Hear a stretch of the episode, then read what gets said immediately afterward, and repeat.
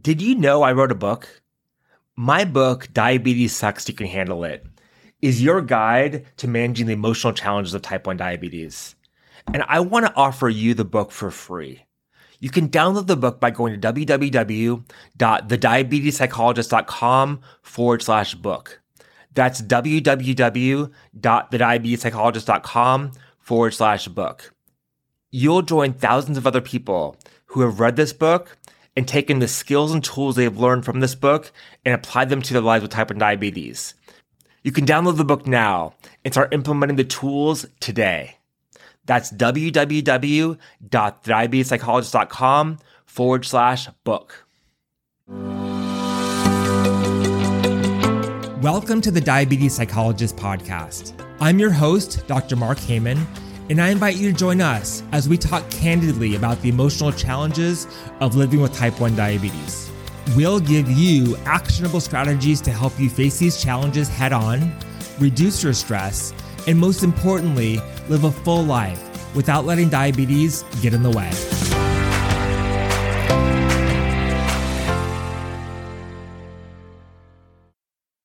Hey there, welcome to the Diabetes Psychologist Podcast. I'm your host, Dr. Mark Heyman. On this episode, I answer your questions about diabetes and mental health. I'm answering questions on how will you know when you're emotionally healthy in your life with type 1 diabetes? What to do when you can't shake the feeling of being a failure with type 1 diabetes? And finally, how you can have a new perspective on what to do when you try so hard with type 1 diabetes and nothing seems to work and your frustration builds and builds and builds. Without further ado, here are my answers to your questions. Enjoy.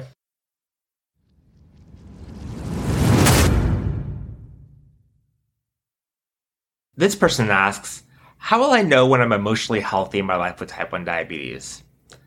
I want to help you to reframe how you think about this question and how you think about emotional health.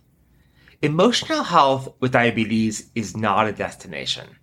It's not somewhere that you arrive at and then say, okay, I'm good. I'm emotionally healthy. Let's move on. Instead, emotional health is a journey and one that you keep on going on. It's never going to end.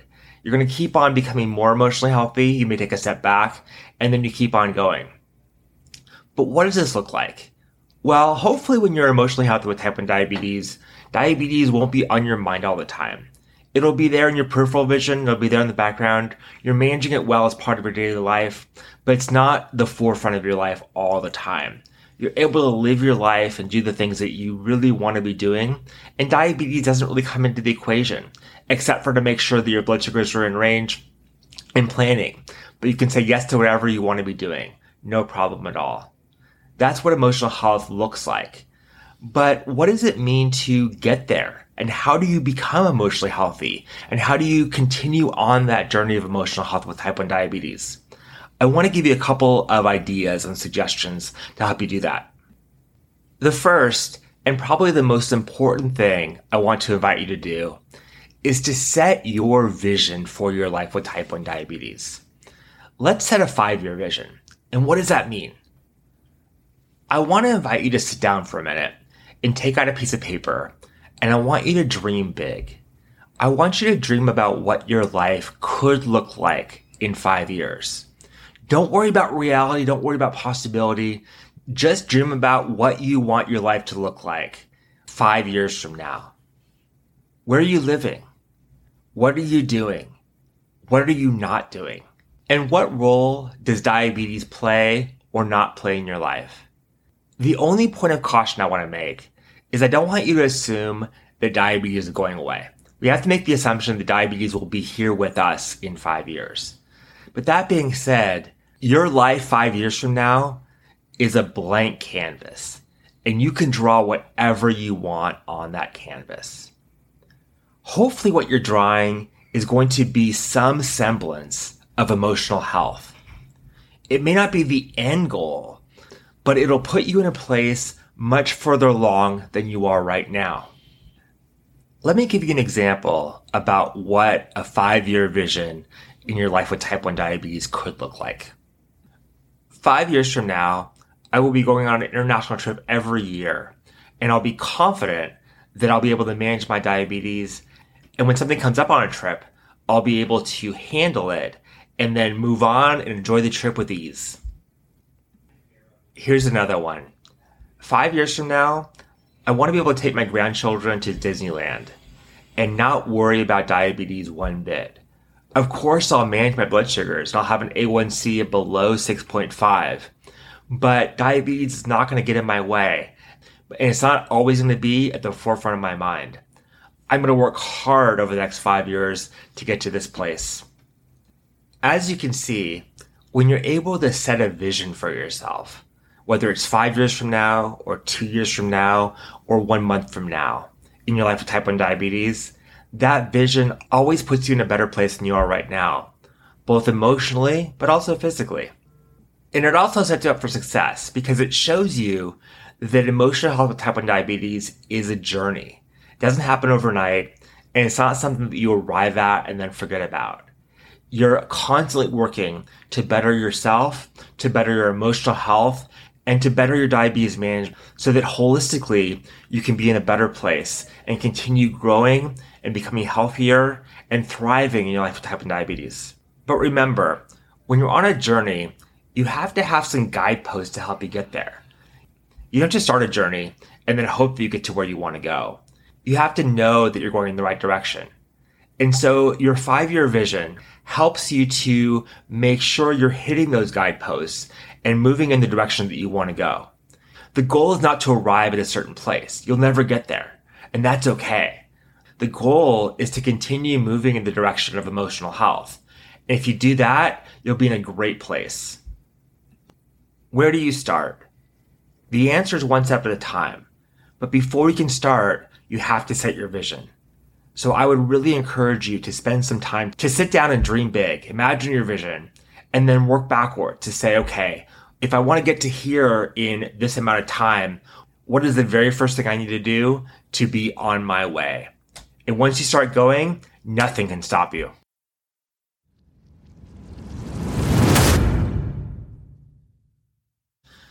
This person asks, I feel like a failure in my life with type 1 diabetes. What can I do about that? I'm going to pick apart the way that you ask that question because I think it can be helpful for you in thinking about what it means to be a failure. So the way you phrased the question, you said, I feel like a failure and not I am a failure. So I'm going to focus on that. We all feel like failures sometimes, especially with our diabetes. I certainly feel that way a lot of times, and I'm a professional in this field. You know, just yesterday, I ate a cookie and my blood sugar spiked to 325 and I was like, what did I do wrong? I bowled for the cookie. I must be some sort of failure. And I, and I felt like I could never have a cookie again and that I was failing it as a diabetes psychologist. Now, again, I felt that way. But putting it in perspective, I realized it's not actually true. Now, I'm going to get into a little bit of psychological jargon here, but I think it can be helpful for you. There's a concept in psychology that I think can be really helpful here. And that is the concept called emotional reasoning.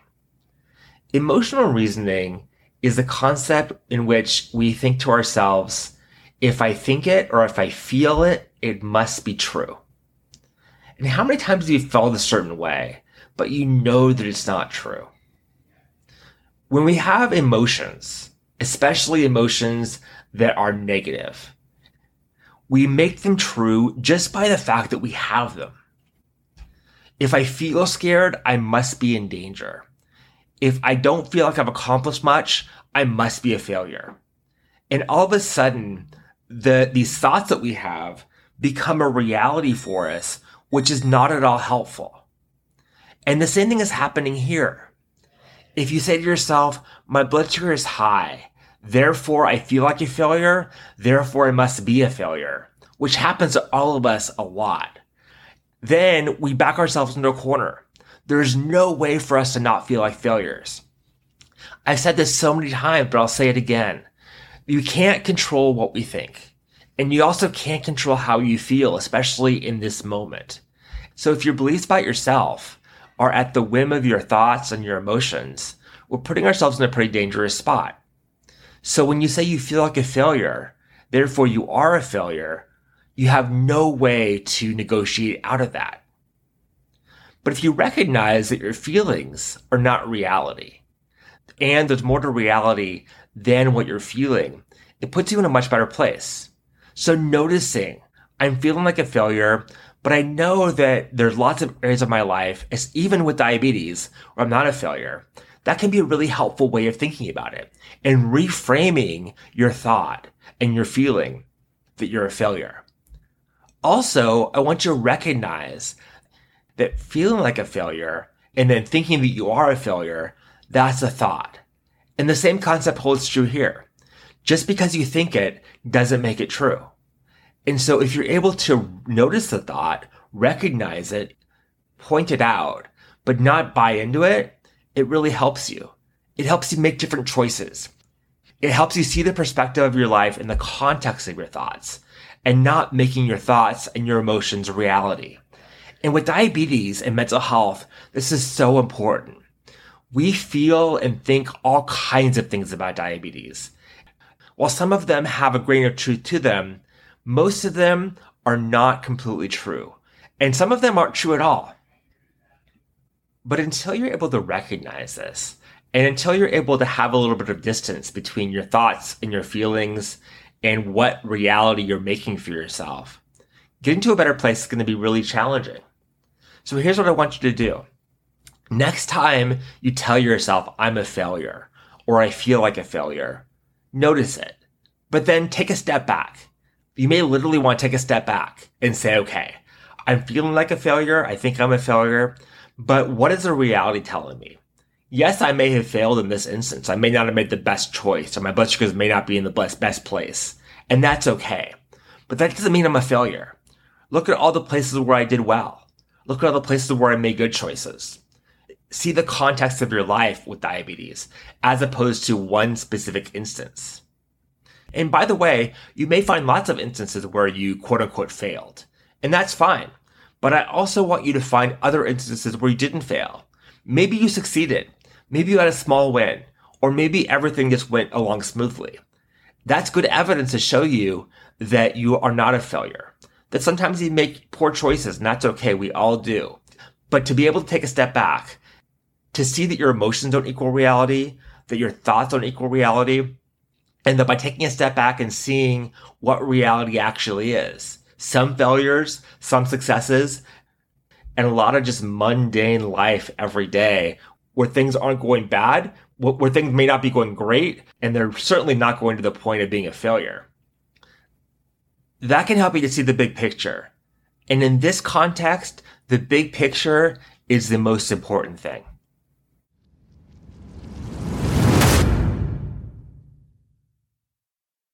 This person says, I try so hard, and I mean so hard to manage my diabetes. And no matter what I do, nothing seems to work. My blood sugars are all over the place. And I get so frustrated I could drive myself crazy. What do I do? My advice to you is stop trying so hard. Yes, you heard me right. Stop trying so hard to manage your diabetes well. Let me explain. Do you remember when you were little and started riding a bike. Do you remember the process of learning to ride your bike? My guess is when you first started, you were pretty nervous. So you were holding on for dear life to those handlebars. You were trying to think about pedaling and not running into anything all at once. So you were trying really hard to ride your bike. And how well did that work out? At first, probably not so well because you were paying attention to all of the mechanics all of the logistics and just trying to get that bike going. But after a while, you probably became a whole lot more comfortable riding your bike. You rode your bike with ease and didn't even think about the mechanics of it. It just came naturally. The same thing is true for diabetes. When you pay attention to every single little detail, you count every carb. You want to make sure your insulin dose is exactly right and you are just holding on for dear life, making sure your blood sugars don't go out of control, that's where you run into problems because you're trying to control diabetes too much. What would happen for you if you kept on trying to manage your diabetes, but didn't focus completely on it. You let it run itself, and you just did the work in the background. So in reality, the work doesn't change, but your focus on it does. Where you focus your attention changes. With the bike, you're no longer staring down at the tire. You're looking forward to where you want to go. You're no longer holding on for dear life to the handlebars. You're holding them lightly, allowing them to move flexibly. And you're pedaling with ease without having to worry about how fast or how slow you're going. Your body is taking care of that process. The same thing can be true for your diabetes management. I want you to look ahead, see where you want to go, and then manage your diabetes as a way to get there. If you get off track, no problem. You get back on track. But your focus is not completely on your diabetes management behavior. It's on your life. It's on where you want to go, what you're doing, and you allow diabetes to take care of itself. Now, just like riding a bike, this can be a process. You have to learn to get comfortable with allowing yourself to manage diabetes in the background. To be comfortable with looking ahead and not staring down at the ground. But in the end, it's going to serve you much better both your mental health as well as your diabetes management because you'll be able to see where you're going and then navigate around obstacles as they come up. With a bike example, when you're holding on tight, paying attention to your pedals, and also looking down, it's actually really dangerous. It's a really dangerous way to ride a bike. And if you ride a bike like that, you're much more likely to get in an accident. And also, even if you don't get in an accident, you're much more likely to be stressed out. Let's apply that same logic to your diabetes. If you look ahead and moved in that direction and don't have such a tight grip on your management, it's actually going to put you in a much safer place. You're not going to be correcting all the time. You're not going to be worried about going low all the time. You'll let those issues take care of themselves and you'll step in when necessary.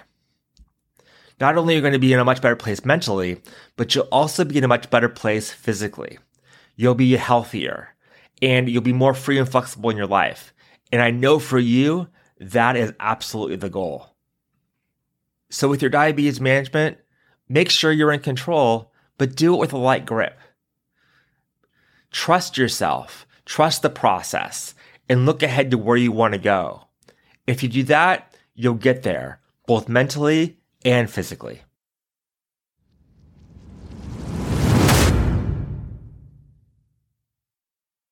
That does it for this episode of the Diabetes Psychologist podcast.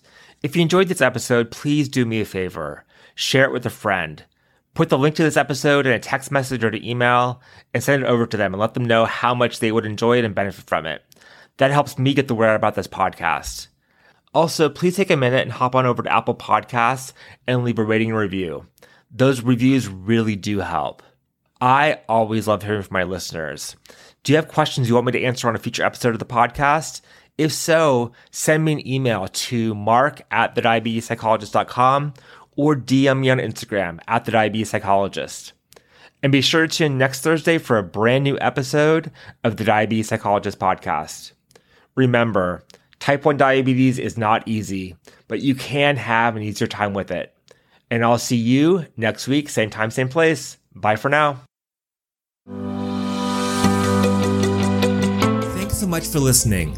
For more resources, you can visit www.thediabetespsychologist.com and be sure to sign up for the email list for access to exclusive content. I'm Dr. Mark Heyman, and tune in next time for the latest episode of the Diabetes Psychologist podcast.